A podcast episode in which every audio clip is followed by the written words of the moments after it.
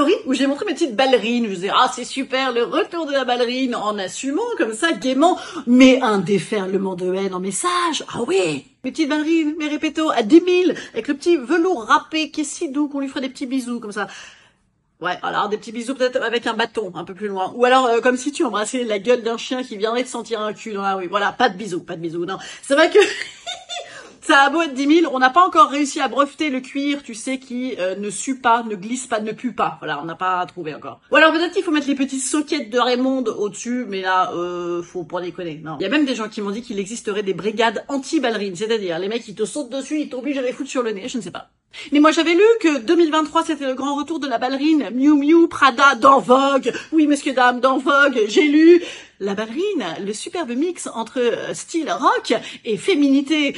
Et Marwal, oui, j'avais lu ça. Et puis moi, la ballerine, le comeback, pour moi, c'était comeback de Kate Moss. C'est ma vie, ça. Kate Moss, je veux dire, une petite jupe comme ça, à la crèche, avec une petite ballerine pour compenser. Mais c'était beau, ça. Oui, c'était beau. De toute façon, tout ce que faisait Kate Moss, c'était beau. Sauf peut-être Johnny Depp, du coup, après coup. On réalise... Euh...